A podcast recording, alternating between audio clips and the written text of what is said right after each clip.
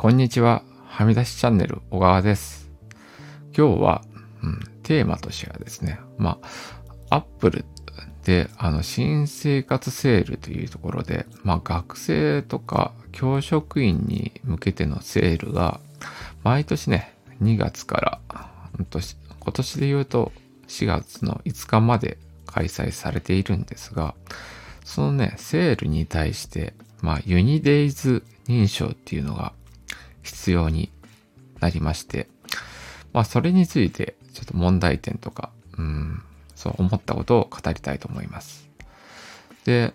まあ、毎年ね、あの、この時期、2月から4月の間は、学生とか教職員に向けて、うん、 Apple Store でセールが行われています。で、過去にも行われていました。で対象になるのがね、まあ Mac と iPad ですね。が、まあ、うん、対象になることが多いです。iPhone はその対象にならないっていうのが、まあ例年のところで。で、まあもともとね、そういうセールが行われているんで、まあ僕の中でもですね、そこの2月から4月は、まあアップ、アップルのね、製品を買う検討する時期だなと思っていたりだとか、例えばね、あの、学生さんとか、うん、職員さんとかね、そういう対象になる方に対して、あの、そういうセールがあるよとか、またね、具体的なおすすめの商品っていうのを紹介したりしていたことがありました。でね、で、今年からというかね、あの、正確にはね、まあ、2023年の、まあ、11月頃に、あの、まあ、もともとアップルの学生教職員ストアっていうのがあったんですけど、そこのストアを過去は、まあ、誰でも自由に見ることができたんですけど、そのね、ユニデイズ認証っていうのができてから、まあ、ユニデイズっていうところの認証を受けた人のみしかそのストアを見ることもできないし、注文をすることもできないということになりました。で、そのね、ユニデイズっていうもの自体はですね、どうやらですね、まあ一応調べたんですけど、アップルと関係がある、あの直接関係がある会社ではなくて、アメリカの学生の、そうですね、あの、証明をするところを起点に始まったサービスらしくてですね。で、例えばですね、あの、昨年までですと、あの、アップルのね、その教職員の、とかね、学生の適用範囲の中に PTA のね、関連する、うん、勤めてる方も対象だったんですよね。だったんですけど、まあ、アップル基準では明らかに対象だった範囲が、その11月以降のユニデイズ認証のところの対象に対して、あの、対象になってるかどうかっていうことの自体が、僕はね、実際ユニデイズのサイトにアクセスしたんですけど、詳しいね、あの、その対象になる、ならないの範囲の条件が明記されてないんですよね。で、なおかつね、アメリカとか、まあイギリスとも含めてね、あの、他の国もあの対象にしてる、まあグローバルなサイトなんで、あの、特にね、日本における、あの、適用範囲になるかならないかという情報が全然示されてないんですよね。で、どちらかというと、まあそのサービスの発端になってるのは、その学生の証明っていうところなんで、学生側の証明をしやすいというか、もうサイトの構成がそういう風になっていて、教職員だとか先ほど言った PTA だった場合の認証の仕方っていうのが、サイトを見てみてもね、全然わからないっていうか、うん。わかりにくい。で、特にね、あの、認証の仕方が、あの、大学とかね、学生のメールアドレスを使うだとか、まあ、まあ、すでにね、そういうふうに、なんていうんですかね、在学生になってる人で、うん、その場合のメールを使うっていう風になっていることが多かったりだとか、まあ、すぐにですね、あの、別の方法だと写真付きの ID カードっていうものをアップロードしてくれっていう風になんか、うん、そういう風なフローになってたりしてですね。例えばまあまあ、新生活ということで、2月から4月の間に、まあね、新生活、来年度に学生になってとか、来年度から教職員になってっていう場合の、そういう場合ね、その証明の仕方が、あの、難しいというか、どうやってするんだろうっていうね。で、また基本的なサイトの設計のフローとして、すごくわかわかりにくいと感じました。うん。で、もう一つね、その弊害があって、あの、価格が、まあその学割が入って安くなるんですけど、その安くなった値段の確認がそのユニデース認証に通らないとできないので、特にね、あの、分かりにくいというか、まあ、過去か、僕の自分の経験の中でよくやってるっていうところは、まあ、iPad っていうのはね、あの、カスタム項項目がないんですね。カスタム項目っていうと、メモリを増やすだとか、あのストレージを増やすっていうのを個別にはできなくて、うん。あの価格も、あのね、iPad、このモデル、ストレージ、この容量、この価格っていうのがま自動的に決まるんですけど、Mac に関してはですね、うん、Mac の機種であのメモリ容量とかストレージ容量を増やすっていうことができるんですよね。CTO カスタムっていうものなんですけど。でね、その CTO カスタムにも、あの、例年で言うと、学割っていうのが、あの、適用されていて、メモリの容量を増やした、ストレージの容量を増やしたカスカスタムのオプションで、うん、この価格になりますよっていうのが、まあ、そのね、過去の学生スターであれば、うん、あの、調べることができたんですけど、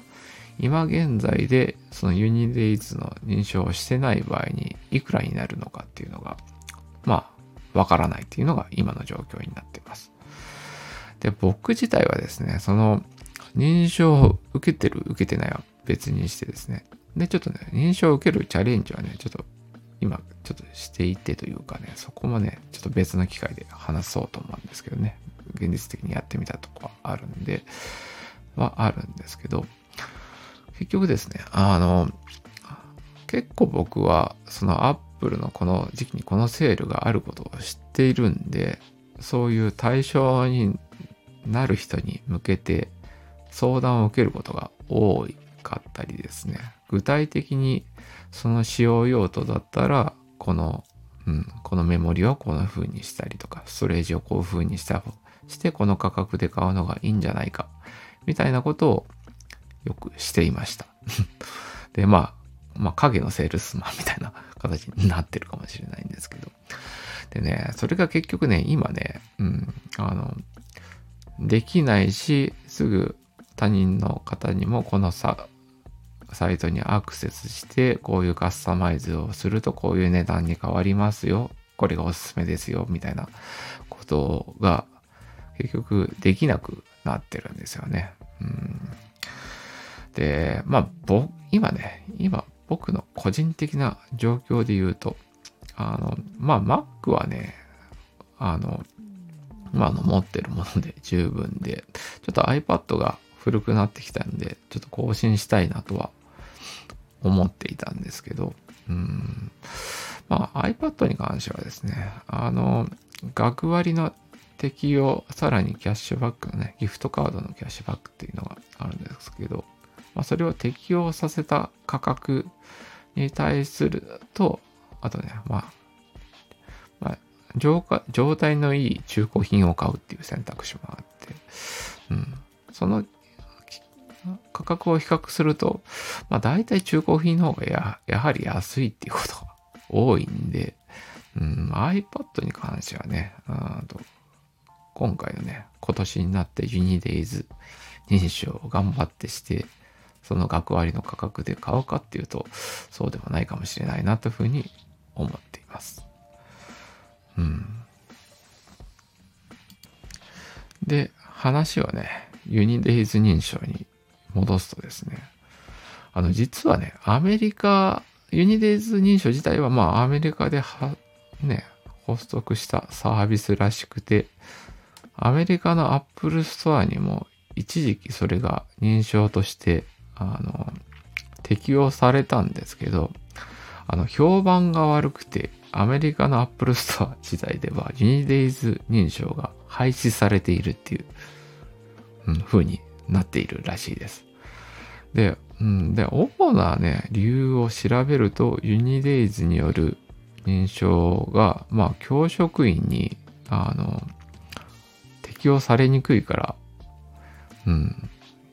教職員のな身分証明に対応してないから廃止されたんだろうというような、うん、文言の記事も見ましたということで、結果的ですね、まあアメリカでは、ね、始まったユニデイズっていうサービスで、どちらかというとアメリカで、あの、最適化されているサービスなんだけれども、本国アメリカの Apple Store では廃止されている、もうすでに廃止されているサービスが、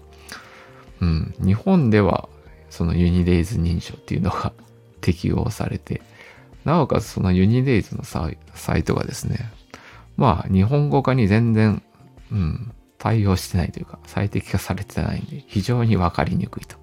いうようなことになっていますと。で、これはね、あまあ、